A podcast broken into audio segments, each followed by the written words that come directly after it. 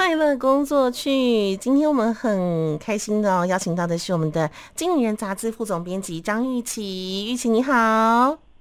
嗨，你好，各位听众朋友们，大家好，我是玉琪。是玉琪。哎，讲到哦，这个工作嘛，对不对？大家都觉得说，我们的脑袋瓜到底好不好用呢？还是这个很多朋友到了下午就开始有健忘、有金鱼脑的状况哦。那听说呢，这个脑科学研究有显示说，这个大脑袋是三十岁左右哦，达到这个巅峰状况哦。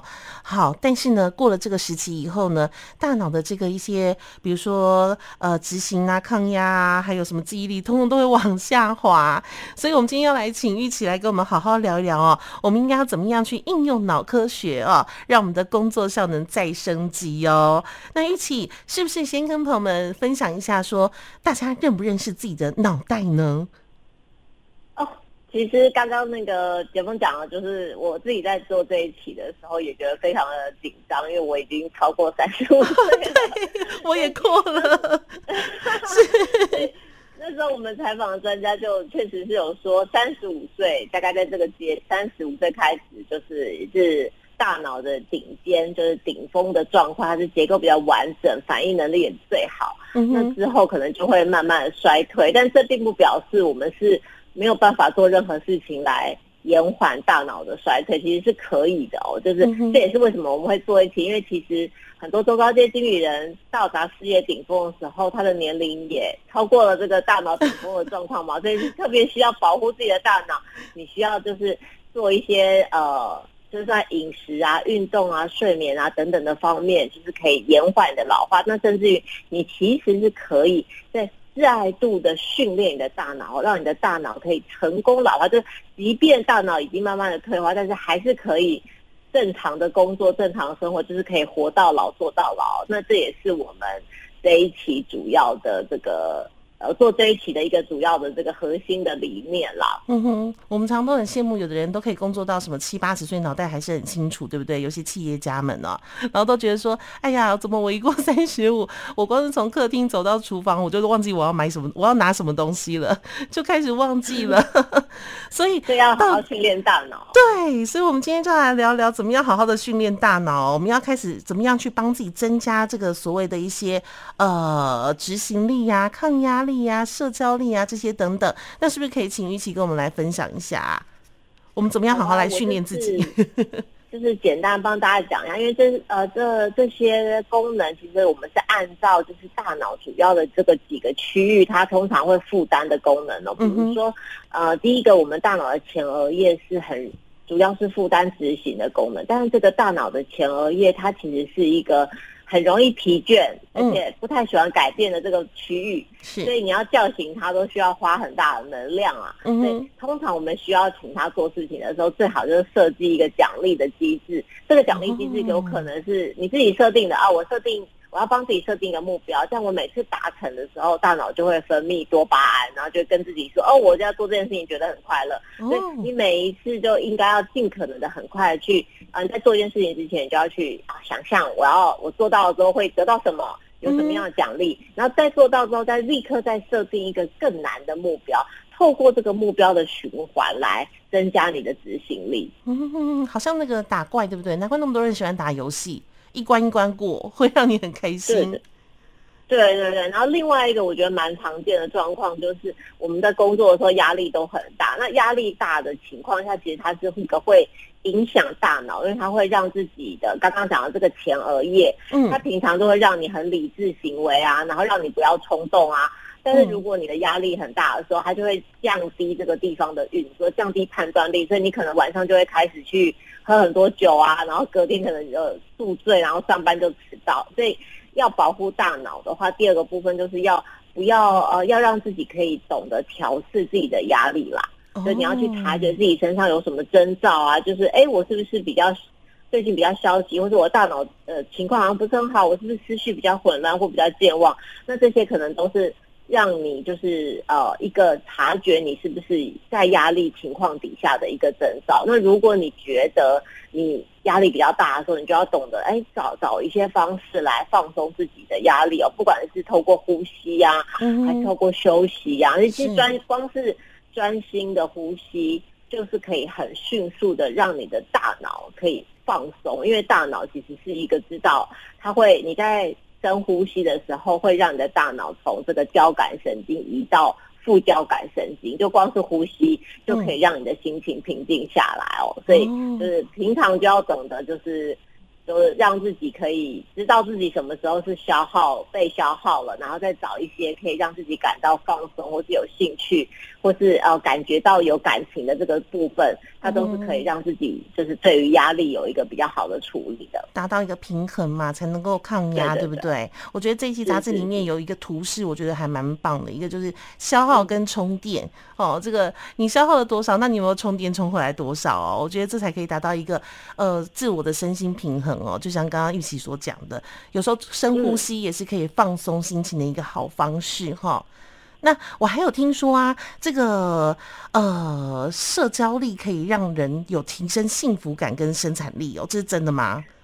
啊，对，因为其实大脑是一个很喜欢社交的器官，就是它我们脑脑里面本身就有一个社交的功能，甚至于说跟其他。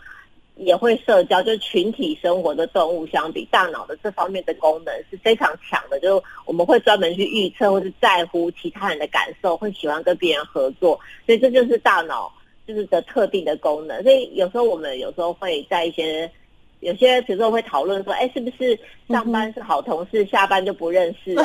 上班是不是都不能交朋友？对对对对，就其实这是不符合大脑天性的。就虽然你可能会有很多顾虑，嗯、但是其实你的。人际的需求是大脑本身的需求。那你想想看，你一天在公司有这么长的时间，对，那你的大脑不可能在工作的时候就不想要交朋友。其实我们一直都会想要跟人连接的。所以我们这次就有看到，就有一个这个调查，他就说，就是如果你在，他就调查说什么事情可以让工作的表现很卓越。其实有一个这个关键的因子就是友谊，在工作场合上有。好朋友的人，他的敬业程度会高出七倍。哇，敬业程度会高出七倍耶！哦，真的很难想象。也就是说，如果你是一个老板，你想要让你的员工更加的敬业，其实就是促成这个职场的友谊，是一个很好的方法。就是让大家变成好朋友就对了。所以，老板要做的事情其实就是团康，这些公司里面康乐鼓掌。你要促成的就是一个好的团队合作，让大家会去。在职场上同时有社交的情感，那其实它可能就包含、嗯、哦，你是不是信任你的同事？所以这个团队是不是彼此信任？哦、或是这个团队是不是比如说他们有共同的语言，所以大家都可以知道，哎，对方的心情或者对方传达的讯息是什么？就是团队成员的同理心是不是很够？嗯，那第三个可能就是，哎，我们的团队里面是不是大家都可以很愿意听别人讲话？嗯，因为大家。但其实我们其实大其实人是一个蛮喜欢讲话的，对，因为如果别人在听你讲话，或者你你就会觉得我好像获得支持，嗯、这几个都是一个很容易让，就是比较容易让在职场上促成团队合作的这个方式啦。哎，真的耶！我觉得有的时候就是因为，比如说公司的气氛好哦，让大家这个同公司的同事之间感情更好，这个业绩就会更好一点，对不对？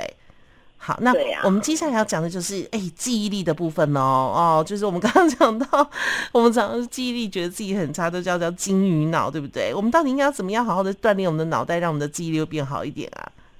就嗯，其实这里面应该要讲，就金鱼就是应该怎么说？其实大脑它可以过滤，就是进入大脑资讯是非常非常多的，可是就是因为进入大脑的资讯太多了。